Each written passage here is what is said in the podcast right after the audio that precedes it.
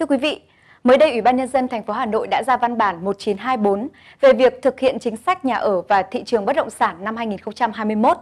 Trong văn bản này, Ủy ban nhân dân thành phố Hà Nội yêu cầu các sở ban ngành trực thuộc tăng cường giả soát, kiểm tra và xử lý kịp thời để bình ổn thị trường, không để xảy ra tình trạng sốt giá đất và bong bóng bất động sản, đồng thời công khai danh sách các dự án đang vướng mắc về pháp lý. Trước đó, Sở Kế hoạch và Đầu tư thành phố Hà Nội đã có thông báo về việc dừng triển khai hơn 80 dự án theo hợp đồng xây dựng chuyển giao, trong đó có nhiều dự án của các doanh nghiệp lớn. Trong văn bản số 1924 của Ủy ban Nhân dân ngày 18 tháng 6 năm 2021, thành phố Hà Nội cũng giao Sở Tài nguyên và Môi trường tăng cường công tác thanh tra, kiểm tra và xử lý nghiêm,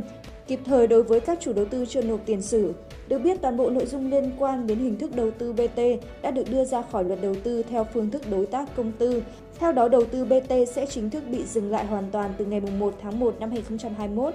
khi luật PPP có hiệu lực.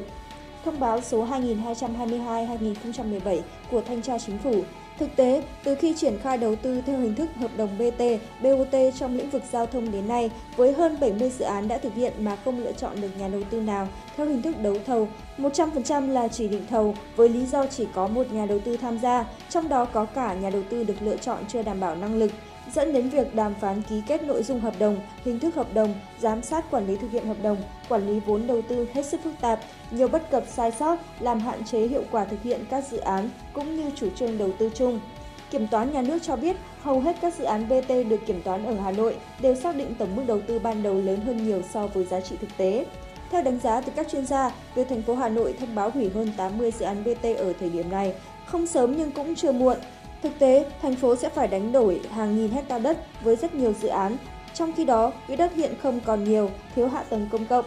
Bên cạnh đó, quyết định hủy các dự án BT mới cũng giúp hạn chế tình trạng sốt đất ở những khu vực đất đối ứng, dự kiến giao cho doanh nghiệp và giảm việc đầu cơ bất động sản trong thời gian tới. Để tránh gây thất thoát bảo đảm công bằng cạnh tranh trong lựa chọn nhà đầu tư thực hiện dự án, nhà nước nên thực hiện đấu giá công khai minh bạch diện tích đất công theo đúng mức giá thị trường, qua đó bổ sung vào ngân sách dùng để phân bổ, đầu tư cho các dự án hạ tầng kỹ thuật, hạ tầng xã hội.